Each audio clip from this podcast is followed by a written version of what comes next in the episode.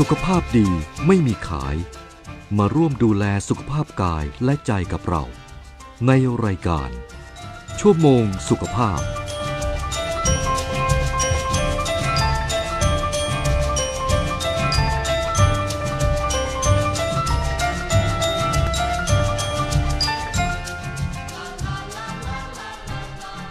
สวัสดีค่ะ คุณผู้ฟังต้อนรับคุณผู้ฟังเข้าสู่รายการชั่วโมงสุขภาพ ทางสถานีวิทยุกระจายเสียงแห่งประเทศไทย AM 891กิโลเฮิรตซ์วันนี้วันอังคารที่ 22 พฤศจิกายน 2565 อยู่กับฝนสรัญญาสิทธิพล และพี่หน่อยเนรมนเหมือนจิตค่ะ สวัสดีน้องฝนและสวัสดีคุณผู้ฟังทางบ้านทุกท่านค่ะ นอกจากเราสองคนแล้วทีมงานวันนี้ค่ะ ค่ะทีมงานเบื้องหลังอีกหนึ่งท่านของเราในวันนี้นะคะ คือคุณอุเทนพรหมพลันใจค่ะ ผู้ที่จะคอยควบคุมเทคนิค แล้วก็ประสานงานตลอดรายการของเราให้เป็นไปด้วยความเรียบร้อยค่ะ ค่ะ เช่นเคยนะคะสำหรับช่วงวันอังคารแบบนี้รายการของเราก็ยังมีสาระดีๆ เรื่องสุขภาพ มาฝากกันเช่นเคย โดยคุณหมอวิวัฒน์นะคะ เดี๋ยวอีกสักครู่คุณหมอก็จะได้เข้าสายมาร่วมพูดคุยกับเราค่ะค่ะแต่ว่าในช่วงสัปดาห์นี้ก็ต้อง เตือนกันสักนิดหนึ่งเรื่องของสภาพดินฟ้าอากาศ ทางกรมอุตุก็ได้เตือนว่าในช่วงสัปดาห์นี้นะคะ หลายพื้นที่ก็จะเจอกับฝนตก รวมถึงบางพื้นที่จะมีฝนตกหนักด้วยนะคะ หลายพื้นที่ทั่วภูมิภาคเลย เพราะฉะนั้นยังไงก็ตาม ถึงแม้ว่าจะเข้าสู่ช่วงของฤดูหนาวแล้ว แต่ว่าหลายท่านบอกว่าแหมวันหนึ่งเจอทั้ง 3 ฤดูเลย มีทั้งใช่หนาวใช่ทั้งฝนค่ะทั้งร้อนนะคะ เพราะฉะนั้นอากาศเปลี่ยนแปลงแบบนี้ดูแลรักษาสุขภาพกันด้วยนะคะ เพราะว่าตอนนี้ถ้าตามข่าวทั้งตัวเลขของโควิดเอง ก็เพิ่มสูงขึ้นค่ะใช่นะน่ากังวลด้วยพออากาศเย็นก็เริ่มที่จะเป็นกันง่ายขึ้นด้วยค่ะ ใช่ค่ะ ก็โรคเกี่ยวกับระบบทางเดินหายใจนะคะรวมถึงค่ะโรคหวัดไข้หวัดใหญ่ ต้องบอกว่าทั้งผู้ใหญ่และเด็กตอนนี้เยอะขึ้นใช่นะค่ะตัวเลขที่โรงเรียนหลายโรงเรียน เด็กๆก็ติด พอไปโรงเรียนก็ไปแพร่กระจายเชื้อกันใช่ยังไงก็ตามนะคะ ดูแลรักษาสุขภาพ ทั้งคุณพ่อคุณแม่ผู้ปกครอง แล้วก็เด็กๆ ลูกๆหลานๆ รวมทั้งผู้สูงอายุในบ้านด้วยนะคะ เพื่อที่จะได้มีสุขภาพที่แข็งแรงค่ะ ค่ะค่ะและในขณะนี้นะคะ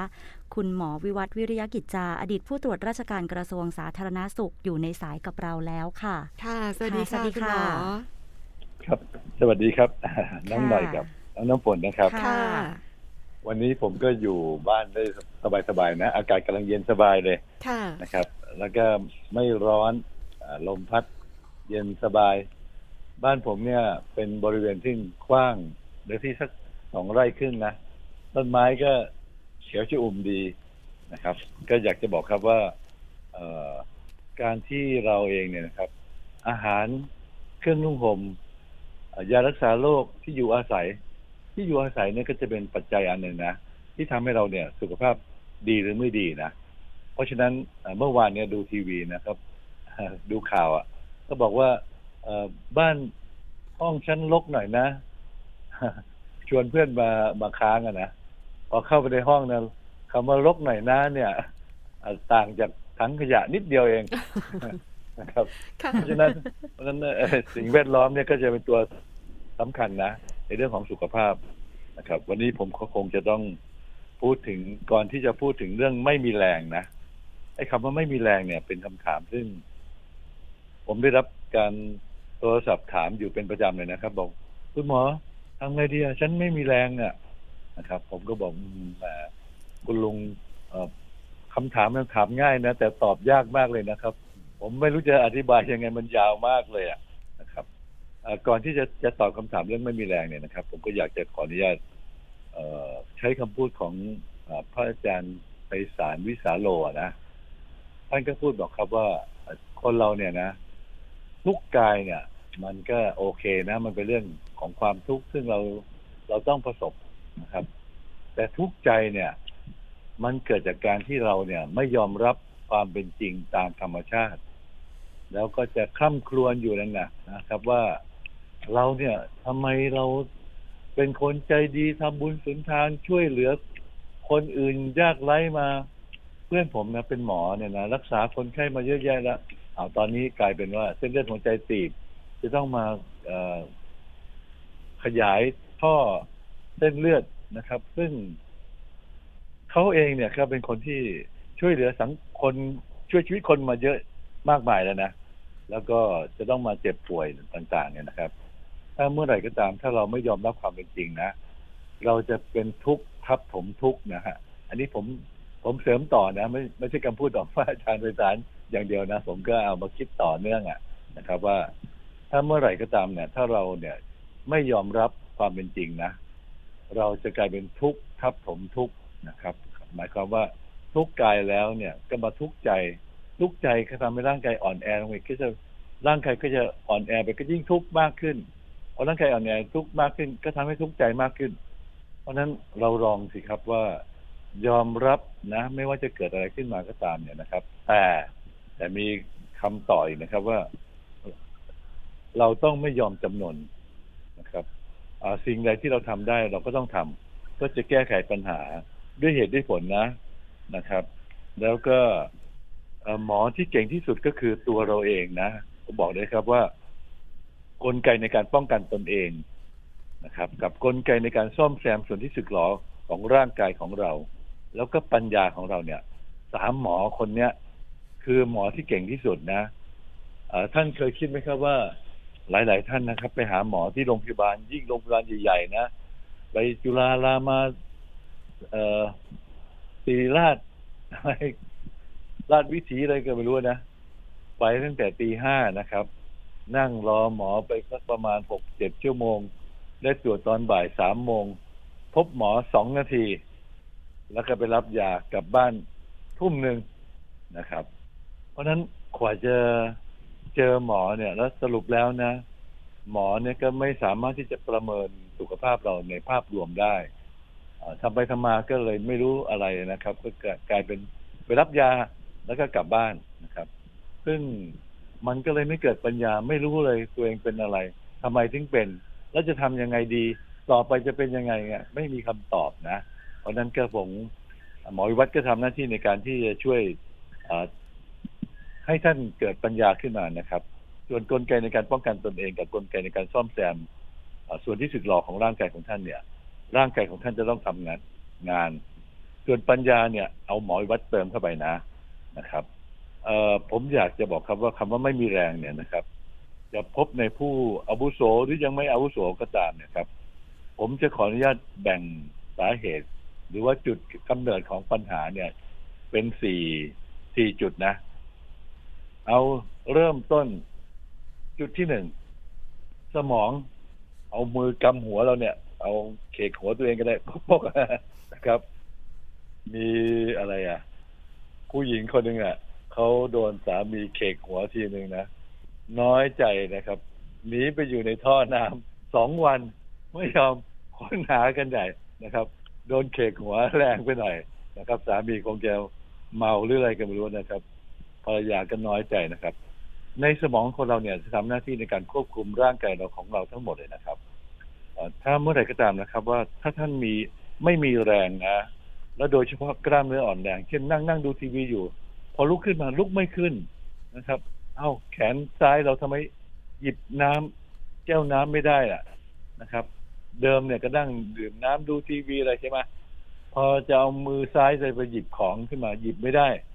หรือปากเบี้ยวไปข้างหนึ่งน้ำลายยืดไปข้างหนึ่งขาข้างซ้ายยืนไม่อยู่อะไรเงี้ยนะ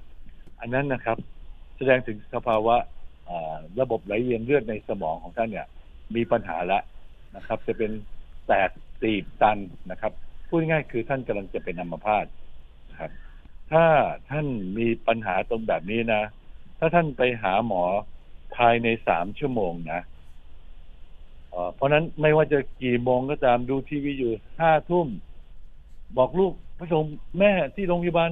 ใหญ่ๆเลยนะโรงพยาบาลใหญ่ๆนะต้องขอเน้นย้ำว่าเป็นโรงพยาบาลใหญ่ๆถ้านในกรุงเทพเนี่ย สถาบันประสาทวิทยาโรงพยาบาลราชวิถีโรงพยาบาลอะไร ที่ใหญ่ ๆ เนี่ยเขาจะมีหน่วยเรียกว่าหน่วยดูแลผู้ป่วยเป็นอัมพาตเฉียบพลันนะครับ ถ้าท่านไปภายในสามชั่วโมงเนี่ย โอกาสที่ท่านจะไม่เป็นอัมพาตจะสูง คือหมายความว่าสามารถจะหายร้อยเปอร์เซ็นได้นะครับ เพราะฉะนั้นท่านไม่ต้องไปรอตามขั้นตอนเลยนะ ผมเคยเจอคนไข้นะครับ ข้างๆบ้านเนี่ยนะครับเขาก็มาเขาก็ตามผมเนี่ยเขาก็มาเรียกกดออดที่บ้านแล้วก็บอกว่า ช่วยดูพ่อเขาหน่อยนะครับ ผมเนี่ยโทรหนึ่งหกหกเก้าโทรตามโรงพยาบาลโทรอะไรจนกระทั่งโอ้โห กว่าจะประสานได้แล้วแถมไปโรงพยาบาลชุมชนอีกโรงพยาบาลชุมชนส่งไปโรงพยาบาลจังหวัดอีก ไปถึงโรงพยาบาลจังหวัดปุ๊บเขาบอกว่าคุณมาสายเกินไปแล้ว ผมนะไม่อยากไม่อยากบอกเลยครับ ว่าถ้าผมผมยุส่งไปนะ โดนฟ้องร้องแน่เลยอะนะครับ ระบบเนี่ยมันไม่รองรับนะ เพราะนั้นท่านไปโรงพยาบาลใหญ่ๆเลยนะครับ ท่านจะได้ดูแล แล้วท่านจะได้ไม่ต้องเป็นอัมพาตไป อันนี้สาเหตุที่จากสมองนะ ต้องต้องแพทย์เป็นคนดูแลแล้วสาเหตุที่สองเนี่ย เกี่ยวกับเรื่องระบบระบบประสาทที่จากสมองเนี่ย ที่ไปควบคุมกล้ามเนื้อนะครับ คือตั้งแต่ไขสันหลังเส้นประสาทนะครับ ไขสันหลังอักเสบนะ กระดูกกดทับเส้นประสาท หมอนรองกระดูกกดทับเส้นประสาท เส้นประสาทอักเสบได้รับการกระทบกระเทือน เช่นรถชนไปแขนเราเนี่ยไปโดนกับแขนหักกระดูกไปทิ่มเอาเส้นประสาทนะครับ อย่างเงี้ยจะทำให้กล้ามเนื้อเราเนี่ย ไม่สามารถจะควบคุมได้ เพราะนั้นมันก็จะทำให้เกิดกล้ามเนื้ออ่อนแรงได้ อันนี้จะต้องไปแก้หาสาเหตุนะครับว่าเป็นอะไร ส่วนใหญ่เนี่ยคนทั่วไปตอนนี้นะครับ เมื่อไหร่ก็ตามท่านมีอาการปวดหลังหรือชาที่เท้า แล้วปวดหลังนะ แล้วเริ่มเริ่มไม่มีแรงเช่นเดินแล้วขาอ่อนไปข้างหนึ่งเนี่ย อันนั้นท่านต้องรีบไปหาหมอแล้วนะจะมาเอาบริหารร่างกายแบบหมอวิวัฒน์เนี่ย อาจจะไม่ไม่ไม่ไม่ไม่สมควรละ จะต้องพึ่งมือหมอละ เพราะว่า ถ้าเมื่อไหร่ก็ตามถ้าเส้นประสาทมันถูกกดทับนานๆเนี่ยเส้นประสาทมันจะตายพอตายแล้วมันจะไม่ฟื้นละทีนี้ต่อไปเนี่ย ขาท่านจะไม่มีแรงไปหมอเขาอาจจะต้องผ่าตัดเพื่อจะเพื่อไม่ให้มันเส้นประสาทมันถูกกดทับ ครับ อันนั้นจะต้องใช้หมอในการรักษาละแต่ถ้าเกิดสมมุติว่าปวดหลังเนี่ยนะครับ หลักการง่าย ๆ อันหนึ่งที่จะช่วยแก้ไขปัญหาเฉพาะหน้าของท่านได้ก็คือ ถ้าเราทำให้กล้ามเนื้อเราแข็งแรง กล้ามเนื้ออบริเวณ สันหลังกับกล้ามท้องเนี่ยทำให้แข็งแรงเพิ่มขึ้นมา กล้ามเนื้อจะช่วยพยุงกระดูกและไขข้อได้จากการเรื่องเงินที่นอนให้ดีๆ อย่าให้ไปที่นอนเป็นหลุมนะครับ เวลาจะก้มจะเงยอะไรก็ตามเนี่ย กระดูกสันหลังจะอยู่ในท่าที่ตรง ที่นอนเนี่ย ควรจะไม่ยุบนิ่มเกินไป ไม่งั้นกระดูกสันหลังมันจะโค้งงอตามหลุมหรือว่าที่นอนอผมเองเนี่ย บางทีนอนแล้วปวดหลังเนี่ยนะผมต้องใช้วิธีการ กลับหน้ากลับหลังกลับหัวกลับหางที่นอนนะก็จะช่วยแก้ไขปัญหาได้ แล้วก็บริหารร่างกายให้กล้ามเนื้อแข็งแรงตรงนี้ก็จะช่วยทำให้อาการปวดหลังหายไป แล้วก็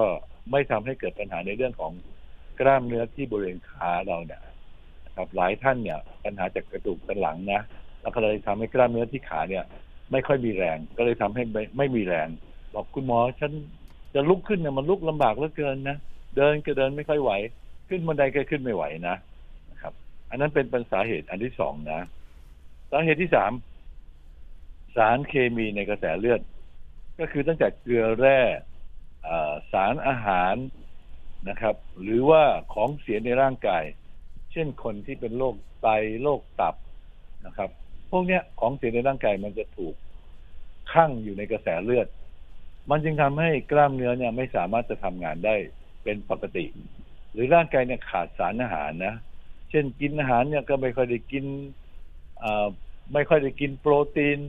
ร่างกายก็ขาดวิตามิน ขาดเกลือแร่ ยิ่งคนสูงอายุมาก ๆ เนี่ยนะครับ พออากาศร้อนนะเหงื่อออก ร่างกายเราจะเสียเหงื่อไป เสียเกลือแร่ไปกับเหงื่อพอเสียเกลือแร่เนี่ยเกลือแร่ในกระแสเลือดเนี่ยต่ำก็ทำให้ซึม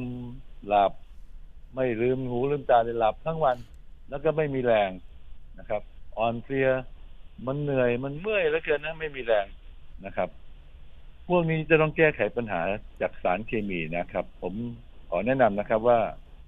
คนที่อายุมาก ๆแล้วเนี่ย บางครั้งเนี่ยฟังที่หมอเขาแนะนำนะบอกคุณยาย คุณยายอายุมากแล้ว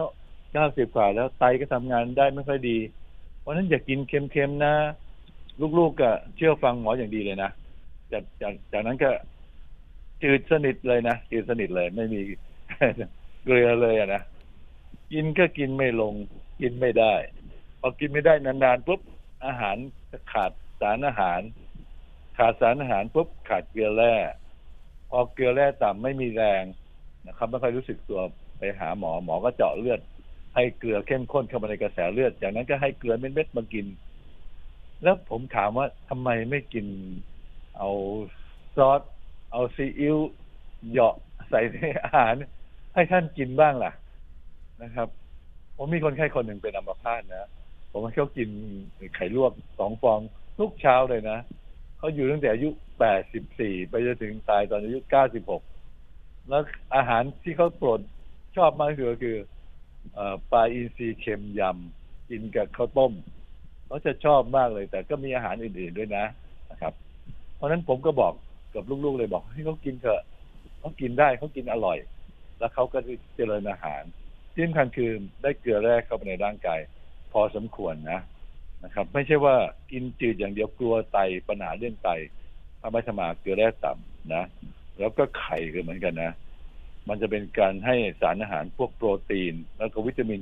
เกลืออันอื่นๆอีกเยอะมากมายนะนะครับ เพราะฉะนั้นกินเค็มๆชนิดหนึ่งนะถ้าร่างกายอ่อนเพลียมากๆนะ หรือบางทีขาดน้ำตาลก็เป็นไปได้ เช่นบางคนเนี่ยนะเป็นเบาหวานนะกินยาลดน้ำตาลไป แล้วก็ไม่มีแรงเลยนะพวกนี้จะเหนื่อยไม่มีแรงนะบางครั้งเนี่ย อาจจะต้องกินอะไรหวานๆเข้าไปสักนิดหนึ่งเพื่อเพิ่มน้ำตาลในกระแสเลือดนะครับ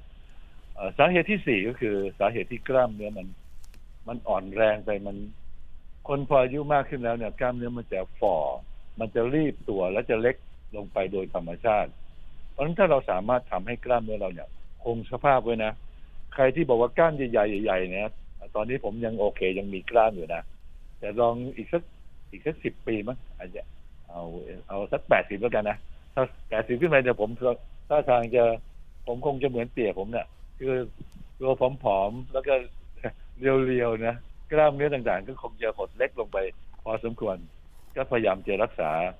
มวลของกล้ามเนื้อให้มันมีมากๆ ใครที่มีกล้ามเนื้อมาก คนคนนั้นจะเป็นคนที่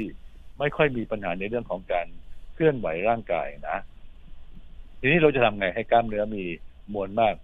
ก็ต้องใช้วิธีการออกกำลังกาย อันนี้เราหมอวิวัฒน์ชำนาญนะครับเป็นคำแนะนำเอ่อผมอยากจะบอกครับว่าใครที่บอกว่าไม่ค่อยมีแรงเดิน ไม่ค่อยสะดวกนะ เอาเริ่มจากท่าเบาๆก่อนนะ นั่งกับเก้าอี้ที่มีพนักพิง นั่ง แล้วก็ลุกขึ้นยืนจะกะยกมือขึ้น ข้างหน้าด้วยก็ได้ ยกมือชูไปด้านหน้าสองสองมือนะสองแขนน่ะ ยกแล้วก็ขึ้นไปยืน แล้วก็ลงมานั่ง เวลานั่งก็จะทิ้งตัวเบาๆหน่อยนะเดี๋ยวทิ้งตัวแรงๆเดี๋ยวจะเจ็บก้นนะแล้วก็ลุกขึ้นยืนอีก แล้วก็นั่ง แล้วลุกขึ้นยืนอย่างเงี้ยนะสักหกครั้งนะทำไมต้องหกครั้งหกครั้งเนี่ยกำลังพอดีพอดี เรากำลังจะเริ่มเมื่อยละนะครับ พอรู้สึกว่า เออ ลุกขึ้น นั่งลุกขึ้นนั่งอะไรต่างๆ เนี่ย มันได้คล่องแคล่วขึ้นละทีนี้ก็เริ่ม เอามือจับกับขอบพนักพิงก็ได้นะขย่งเท้าไอ้ทีนี้ให้น่องแข็งแรง ไอ้ลุกขึ้นเนี่ย จะเป็นใช้ต้นขาเป็นหลักนะขย่งเท้าแล้วก็วางส้นเท้าลงขย่งเท้าแล้วก็วางส้นเท้าลงนะครับ พอเริ่มแข็งแรงมากขึ้นปุ๊บทีนี้ก็ทำท่าขย่งย่อทำไปเรื่อยๆ แล้วจากนั้นมาเนี่ย ถ้าสามารถหา ที่ยกน้ำหนัก หรือจะเป็นน้ำใส่ขวดมาแล้วก็มายกบริหารทั้งสองแขนเลยนะ ยกผัดกันยกบ่อยๆนะ แล้วท่านจะรู้ว่ากล้ามเนื้อของท่านจะแข็งแรง แต่ต้องกินให้พอด้วยนะครับเอ่อก็อยากจะบอกครับว่า เราเนี่ย ก่อนที่เราจะมีแรง เราจะต้องเสียแรงไปก่อน แล้วเราจะได้แรงกลับมาเป็นเท่าทวีคูณ เพราะฉะนั้นตอนแรก ๆ เนี่ยต้องฮึดสู้ก่อนนะฮึดฮึด ไม่ใช่ไม่ไม่ฮึดบอกว่าเออไม่มีแรงเลยนอนพักก่อนเถอะ ถ้าท่านนอนพักอย่างเดียวนะ ท่านก็จะยิ่งไม่มีแรงมากขึ้นไปเรื่อยๆ ร่างกายจะยิ่งอ่อนแอลงไปเรื่อยๆ ต้องฮึดสู้ เราต้องเสียแรงไปก่อนนะครับ สุดท้ายนะครับ หมอที่เก่งที่สุดของท่านคือกลไกในการป้องกันตนเองของร่างกาย เพราะนั้นภูมิต้านทานอะไรต่างๆเนี่ย ท่านต้องดูแลให้ดีๆนะ ให้ให้ให้ภูมิต้านทานของท่านเนี่ยทำงานได้ดี อันที่สองกลไกในการซ่อมแซมส่วนที่สึกหรอ ท่านต้องมีวัตถุดิบให้เขาก็คืออาหาร สารอาหารเกลือแร่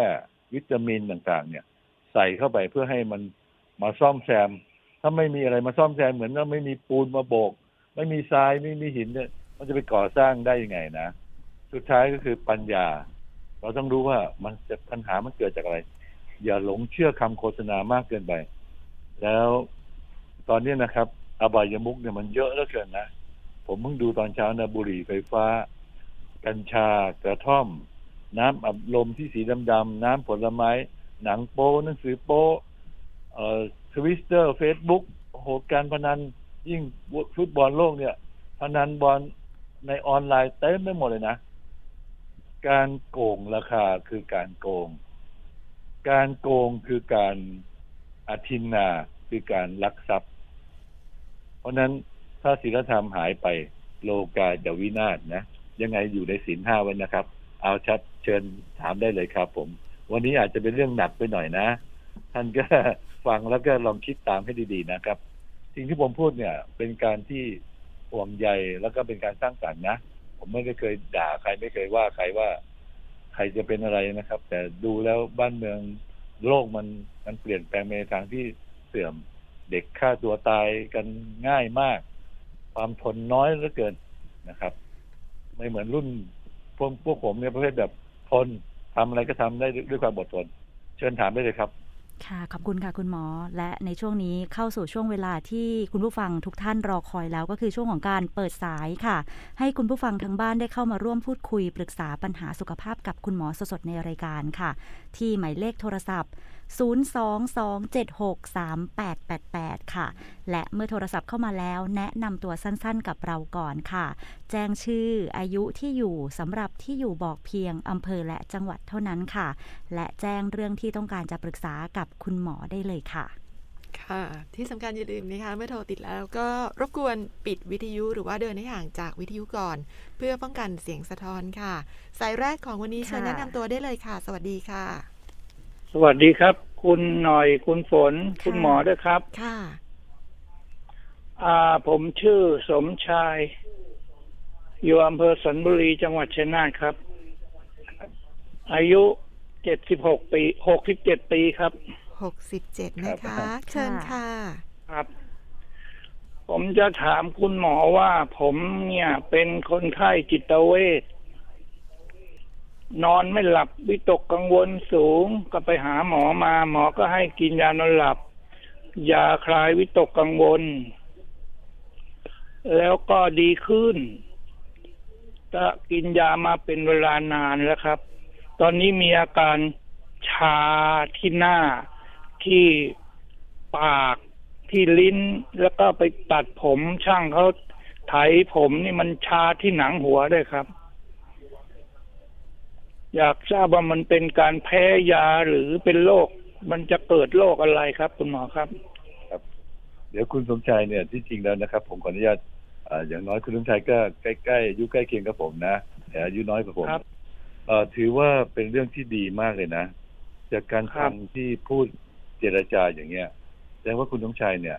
ถึงแม้จะเป็นปัญหาในเรื่องของจิตเวชเนี่ยก็เป็นจิตเวชที่ที่ควบคุมได้ เราอย่างเงี้ยถือว่าเป็นคนที่โชคดีมากแล้วครับ คนในหลายคนเนี่ยเอ่อเอางี้โรคจิตกับโรคประสาทเนี่ย มันต่างกันยังไง ก็บอกว่าโรคจิตก็คือคนที่ไม่สามารถจะรู้ว่าตัวเองเนี่ยมีปัญหาอะไรนะ คือไม่สนใจเลยไม่รู้เลยนะ เดินไม่ใส่เสื้อผ้าอยู่ข้างๆทางอ๋อตัวดำอย่างนั้นอันนั้นเขาก็จะไม่รู้สึกตัวว่าเขาเป็นอะไรนะ แต่คนที่มีเป็น เป็นปัญหาเรื่องนี้เกี่ยวกับเรื่องโรคประสาทเนี่ย ก็คือจะรู้เนี่ย เหมือนกับคุณสมชายเนี่ย จริงๆแล้วต้องอยู่ในกลุ่มของปัญหาเกี่ยวกับเรื่องโรคประสาท ไม่ถึงขั้นโรคจิตนะ เพราะฉะนั้นคุณสมชายยังครับเป็นคนที่รู้ว่าตัวเองเนี่ย นอนไม่หลับนะ แล้วก็มีความวิตกกังวล มีอาการชาต่างๆ เนี่ย อันนี้ถือว่าดีนะครับ สามารถอยู่ในสังคมต่างๆได้ดีละเอาเป็นว่าอ่า ยาต้องกินต่อไปนะ อย่าเพิ่งไปหยุดยาเองนะแต่ผมอยากจะขอเสริมนะครับว่า อาการชาเนี่ย มันได้จากหลายสาเหตุ ยาเกี่ยวกับจิตประสาทเนี่ย ก็จะเป็นส่วนหนึ่งที่ทำให้ระบบประสาทของเราเนี่ย แปรปรวนอ่าคนที่กินยาเกี่ยวกับเรื่องจิตเวชมากๆเนี่ยนะบางคนเนี่ยนะพูดก็พูดไม่ค่อยได้ ลิ้นมันจะคับปาก จะเดินจะหยิบของจะทำอะไรเนี่ย มันก็ทำไม่ได้ มือมันไม่สามารถจะควบคุมได้ จะสนเข็มอย่างเงี้ยทำไม่ได้เลย เขียนหนังสือก็เขียนไม่ได้ อะไรเงี้ยนะนะครับ พวกนั้นน่ะ ยามันมีเป็นเป็นตัวผลข้างเคียงจากยานะครับ แต่ของคุณสมชายเนี่ย อันนี้ผมว่าเป็นผลข้างเคียงจากยาน้อยมาก แต่เราสามารถจะแก้ไขได้เนี่ยคุณสมชายผมขอแนะนำนะครับ ว่าอันดับแรกเลยนะครับ ลองกินวิตามินบำรุงเลือดคนท้องสักเอาเป็นหนึ่งเม็ดเช้าเย็นไปเลยนะครับ แล้วก็ ใบแปะกล้วยแบบไม่ต้องสกัดนะสองแคปซูลเช้าเย็น อันนี้ไม่ได้เกี่ยวกับจิตเวชไม่ได้เกี่ยวกับสมองอะไรเลยนะ กินได้จะช่วยแก้ปัญหาในเรื่องของการชานะครับ แล้วก็จากนั้นมาเนี่ยครับ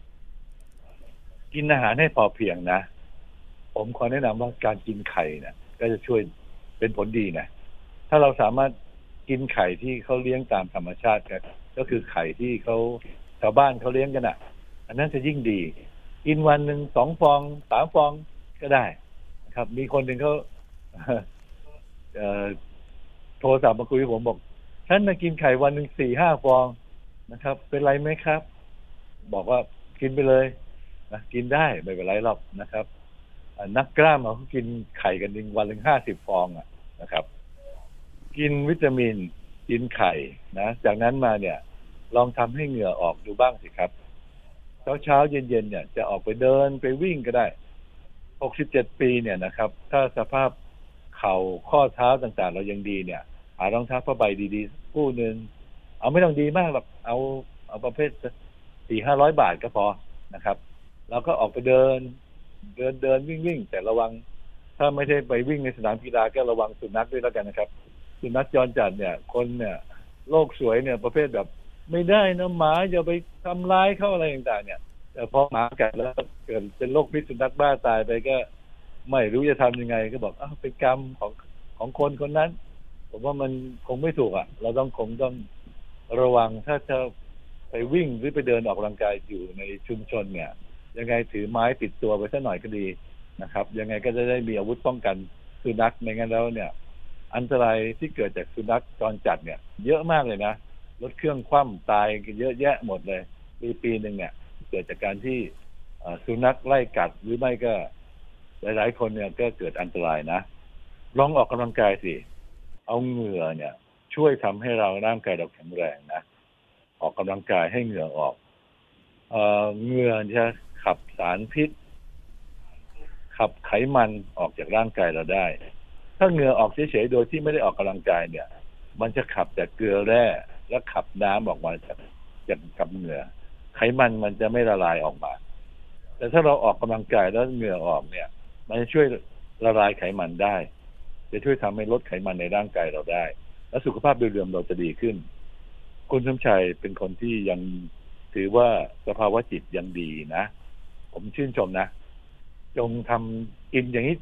ต่อไปนะอย่าเพิ่งไปหยุดเองนะ แล้วอย่าไปเชื่อใครคนแนะนำเนี่ย เยอะ คนพวกหวังดีประสงค์ร้ายแล้วก็ทำให้เราเกิดปัญหา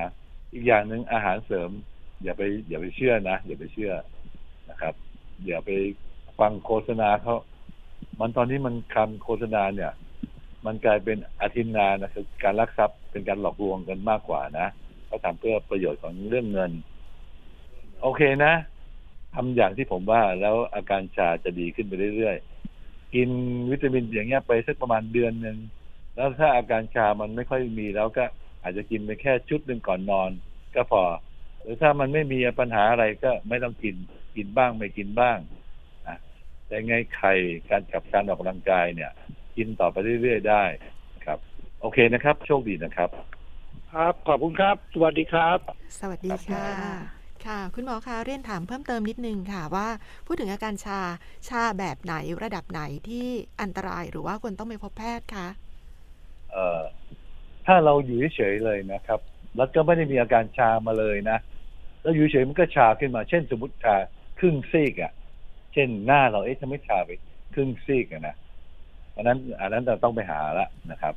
แต่ถ้าเราอยู่เฉยเนี่ย เช่นมือเราเนี่ยเท้าเราตื่นเช้ามาถึงปุ๊บเนี่ย มันเริ่มแบ่งๆค่อยๆชาค่อยๆเพิ่มอาการชามาทีนิดทีนิดอย่างเงี้ย อันนี้เราดูแลด้วยตัวเราเองก่อนก็ได้ครับ จะกินวิตามินออกกำลังกายดูแลสุขภาพ ดูแลเรื่องอาหารการกินให้ดีๆ กินไข่บ้างอะไรเงี้ยนะครับ ได้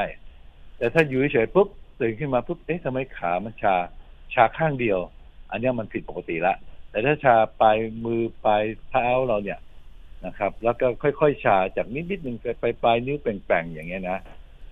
อันนี้เอ่อมันเป็นโดยธรรมชาติพออายุมากๆขึ้น ผมเนี่ยขี่จักรยานเนี่ยนะครับผมขี่เป็นร้อยกิโลอะไอ้มือที่ผมจับแฮนรถเนี่ย ขี่ไปสักประมาณสักสามสิบสี่สิบกิโลเนี่ย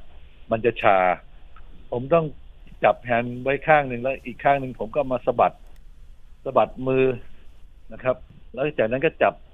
เปลี่ยนใหม่แล้วก็สะบัดอีกข้างหนึ่งอีกเนี่ยพอสะบัดไปปุ๊บมันก็จะช่วยหายชา เพราะว่า ไอ้การที่เราจับแฮนด์นานๆเนี่ย มันทำให้เลือดไหลเวียนได้ไม่ดี เพราะฉะนั้นการชาเนี่ยนะถ้าเป็นปลายมือปลายเท้าเนี่ย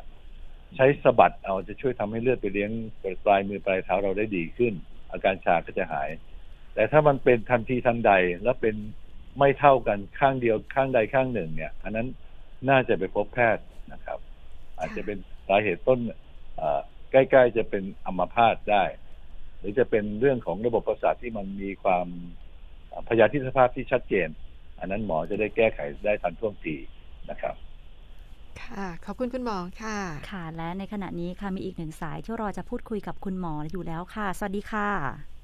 ค่ะ สวัสดีค่ะ ค่ะเชิญค่ะสวัสดีค่ะคุณหมอ แนะนำตัวได้เลยค่ะ ชื่ออายุอำเภอจังหวัดค่ะ ชื่อปานี อายุเจ็ดสิบสอง อยู่อำเภอวิเศษจังหวัดอ่างทองค่ะ เชิญค่ะ เอ่อฉันจะถามคุณหมอว่า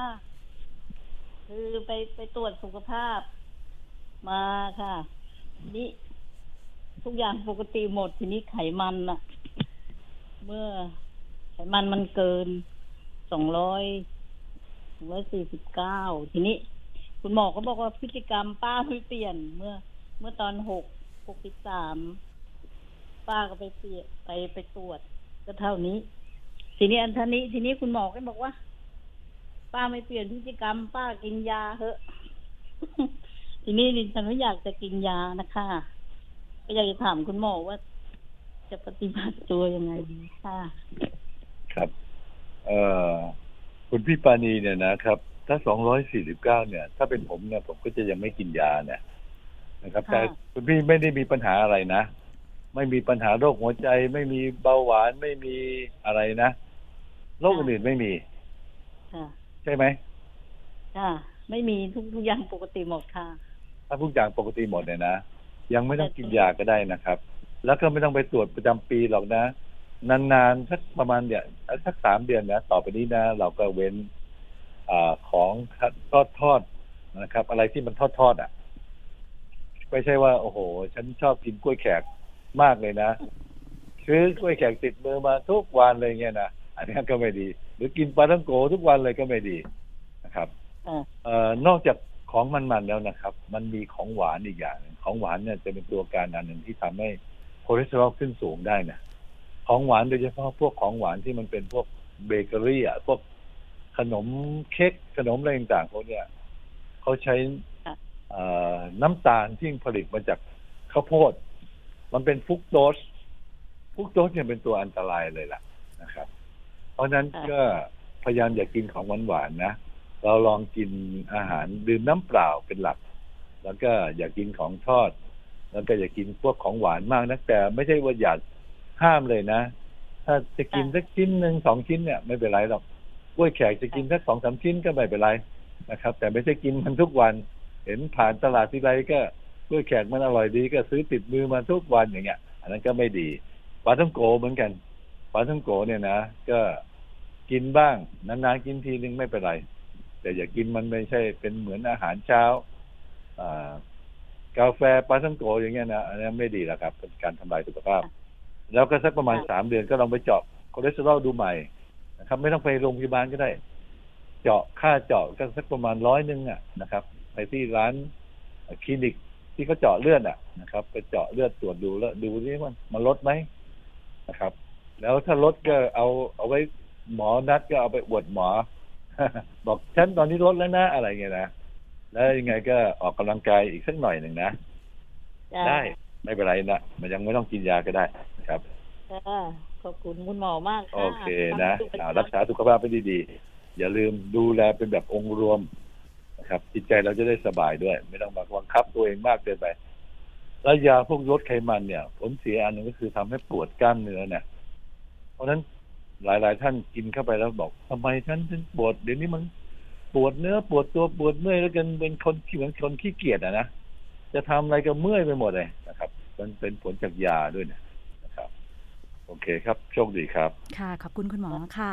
แล้วก็ในระหว่างที่รอสายจากคุณผู้ฟังทางบ้าน ขออนุญาตพักสักครู่ค่ะ ช่วงหน้ากลับมาพูดคุยในช่วงของการเปิดสายกันต่อค่ะ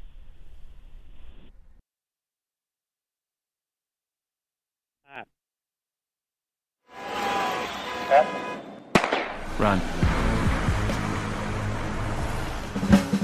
อย่าให้ทางม้าลายกลายเป็นลู่วิ่ง เพราะเป็นพื้นที่ต้องเร่งรีบเสี่ยงชีวิตทุกครั้งที่ข้าม ขับขี่รถด้วยความระมัดระวัง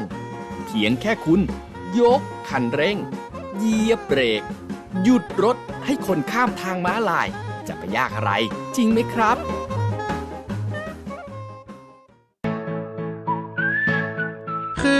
เราไปบริจาคเลือดมันจะดูเท่ และถือเป็นการทำบุญด้วยไหมอะถือเป็นบุญใหญ่เลยล่ะ คิดดูนะ คนเราสละได้แม้แต่เลือดของตัวเอง เพื่อนำไปช่วยชีวิตผู้ป่วย อืม แบบนี้จะรอช้าทำไม รีบไปบริจาคกันเร็ว ช้าก่อน คือร่างกายต้องพร้อม นอนหลับให้เพียงพอก่อนไหมล่ะ ได้เลย งั้นเจอกันที่ศูนย์บริการโลหิตแห่งชาติสภากาชาติไทยนะ บริจาคโลหิต มั่นใจ ปลอดภัย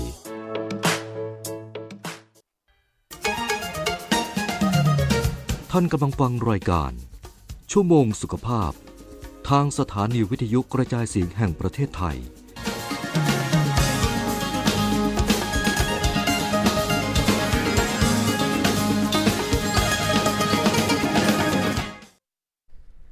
10นาฬิกา47 นาทีค่ะ กลับเข้าสู่ช่วงที่ 2 ของรายการชั่วโมงสุขภาพยังอยู่กับฝน และพี่หน่อย รวมทั้งคุณหมอวิวัฒน์วิริยกิจจา อดีตผู้ตรวจราชการกระทรวงสาธารณาสุขค่ะ ในช่วงของการเปิดสายให้คุณผู้ฟังทางบ้าน ได้เข้ามาร่วมพูดคุยปรึกษากับคุณหมอสดๆในรายการค่ะ และในขณะนี้ค่ะ มีอีกหนึ่งสายที่เราจะพูดคุยอยู่แล้ว สวัสดีค่ะ สวัสดีครับ ค่ะจะแนะนำตัวได้เลยค่ะ ชื่ออายุชื่อวิค่ะนัยค่ะอยู่เขตบางโคกขอทมครับ อายุค่ะ อายุ76ปี เชิญค่ะ เอออยากจะถามเรียนถามคุณหมอว่า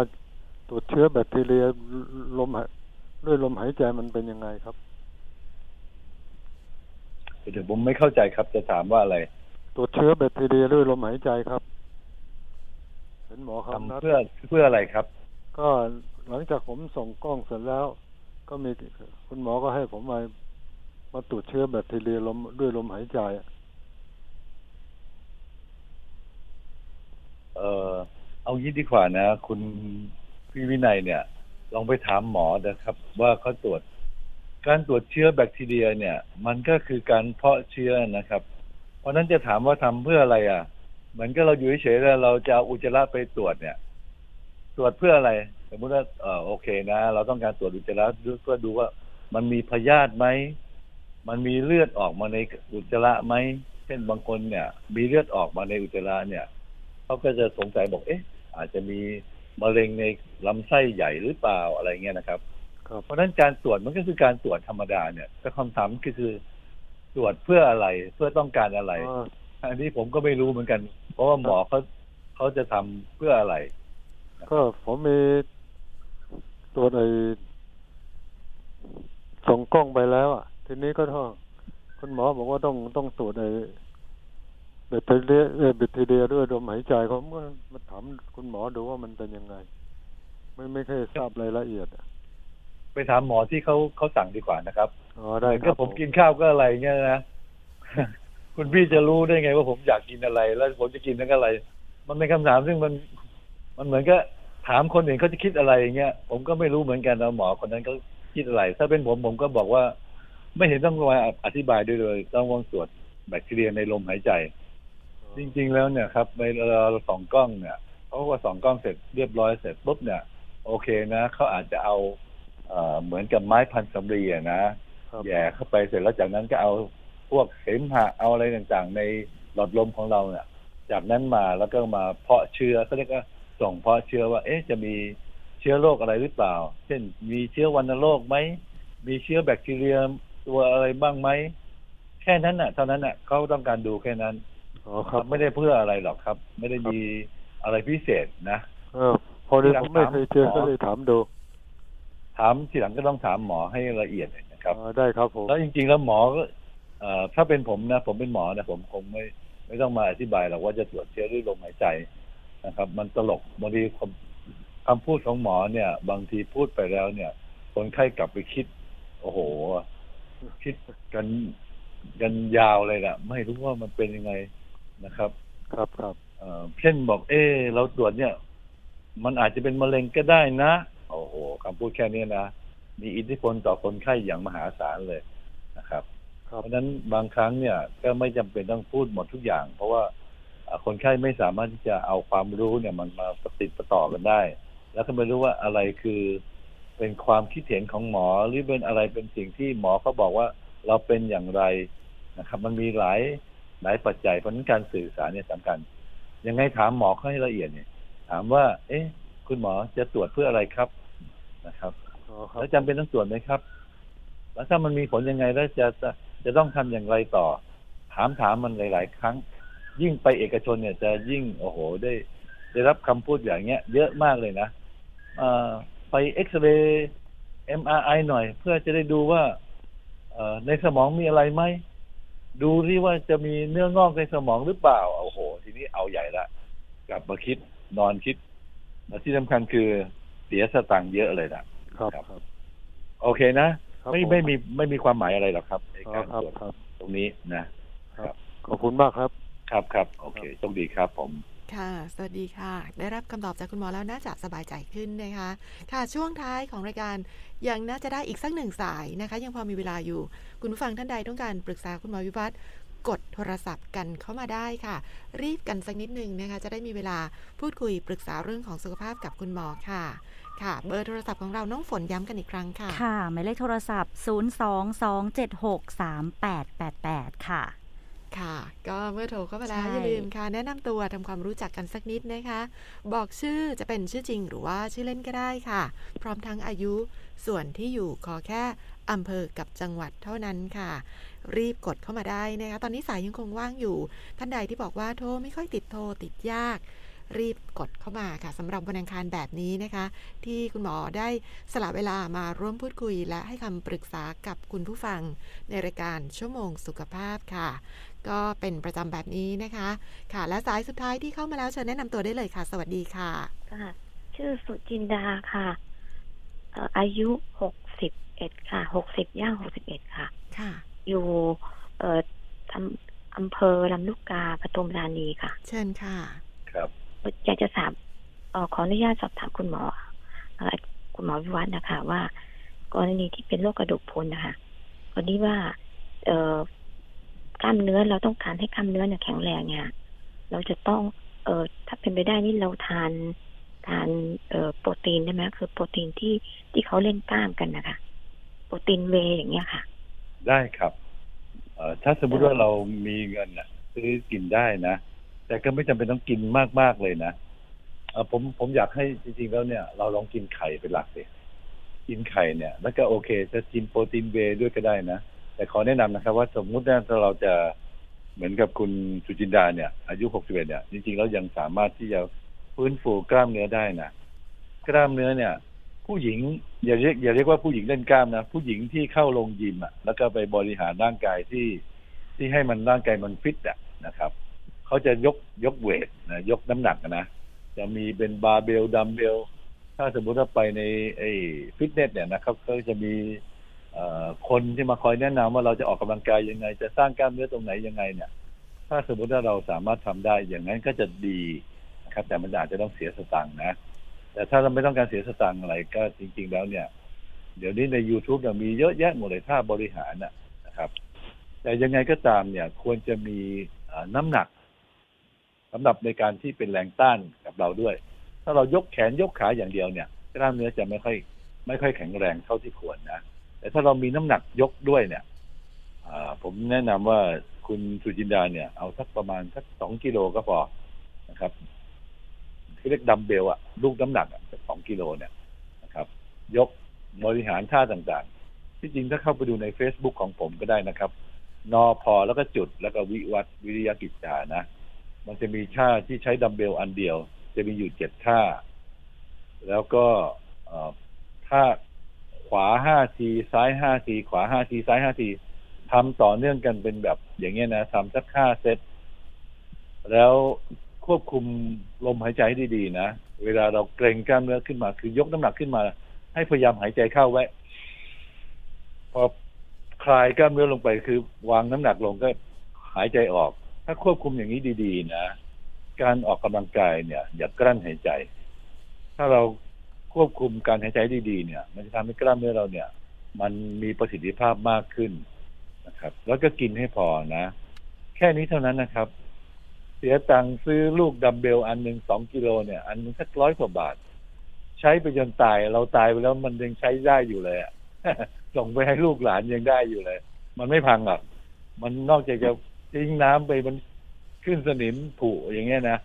เออเชื่อเถอะสองร้อยกว่าร้อยกว่าบาทเนี่ย ใช้ไปจนเราตายอะ มันยังยังไม่เสียเลยนะครับ คุ้มค่าจะตายนะครับคนนี้ว่าตอนนี้ค่ะเล่นเล่นยางยืดอยู่ค่ะ แล้วก็เออเต้นแอโรบิกแล้วก็เล่นตารางเก้าช่อง แล้วก็ออกกำลังกายเนี่ยค่ะ แต่ว่าวันเว้นวันบางทีก็อาทิตย์หนึ่งก็ได้แค่สองครั้งเพราะต้องดูแม่ด้วยนะแล้วก็พอดีว่า แล้วก็พอดีว่าพี่สาวติดโควิดก็เลยต้องยกเลิกทุกอย่างเลยเลยไม่ได้ทำคนนี้ว่าก็กินน้ำมันงา น้ำมัน กินงาดำงาบดกินที่ซื้อจากสันติโศกกินน้ำมันงาที่ซื้อจากซื้อจากสันติโศกคือทำทุกอย่างแล้วค่ะแต่ว่าน้ำหนักยังไม่ขึ้นนะคะเออผมผมขอแนะนำนะครับ พวกน้ำมันต่างๆ เนี่ย ใจจริงนะมันเป็นสิ่งที่ดีนะพวกเรื่องน้ำมันเนี่ย จะมีวิตามินอ e ีสูงนะ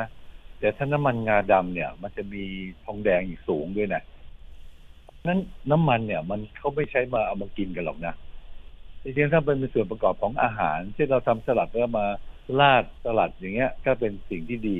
แต่ไม่ใช่กินน้ำมันเป็นช้อนๆอย่างเงี้ย ผมคิดว่ามันไม่ดีอะนะครับ อันนี้ถามความคิดเห็นของผมนะถ้าไปคุยกับแพทย์แผนไทยเขาก็บอก โอ้ยมันดีมันมีประโยชน์อะไรต่างๆเนี่ย แต่เอางี้แล้วกันครับว่าเราชีวิตประจำวันของเราเนี่ยตั้งแต่เกิดมานะครับ สมัยก่อนเนี่ยเขาไม่มีใครอะนะครับ ที่จะมาเอาน้ำมันมากินกันนะค่ะเอา ลองกินไข่กินอาหารเราธรรมดาดีกว่านะ แล้วก็อีกอย่างหนึ่งเนี่ยไอออกกำลังกายด้วยยางยืดเนี่ยนะครับ ยางยืดเนี่ย มันจะแรงของต้านกับกล้ามเนื้อของเราเนี่ย มันจะไม่ไม่คงที่อะนะไอตอนยืดตอนแรกมันจะนิ่มใช่ไหมแต่เรายืดไปสุดปุ๊บมันจะแรง แต่ถ้าเราจะเป็นน้ำหนักดัมเบลอันหนึ่งเนี่ย เรายกขึ้นมาเนี่ยมันก็น้ำหนักสองกิโลมันยกขึ้นมาข้างบนก็สองกิโลเริ่มยกก็สองกิโล แต่ยางยืดเนี่ย เริ่มต้นมันอาจจะแค่ศูนย์จุดหนึ่งกิโลพอไปสุดๆ มันอาจจะเป็นสามกิโล เพราะนั้นแรงมันจะไม่คงที่ พอแรงไม่คงที่เนี่ย ประสิทธิภาพของกล้ามเนื้อจะไม่ค่อยดีนะค่ะ ขอบคุณคุณหมอค่ะ คุณหมอคะยี่สิบวินาทีสุดท้ายแล้วค่ะ ค่ะ ขออภัยคุณสุจินดาด้วยนะคะเชิญคุณหมอค่ะ ค่ะ เอาใครต้องการปรึกษาผมนะครับ ศูนย์แปดหนึ่งแปดศูนย์สามห้าสี่หกสองแล้วก็ สี่โมงเย็นถึงห้าโมงเย็นวันจันทร์กับวันอังคารเท่านั้นนะครับ เวลาอื่นขออภัยด้วยครับ สวัสดีครับ ค่ะ สวัสดีค่ะ สัปดาห์นี้ขอบคุณคุณหมอนะคะ เวลาหมดลงแล้วจริง ๆ ขออภัยทุกท่านด้วยนะคะสำหรับใครที่โทรไม่ทันช่วงเย็นโทรหาคุณหมอได้ค่ะ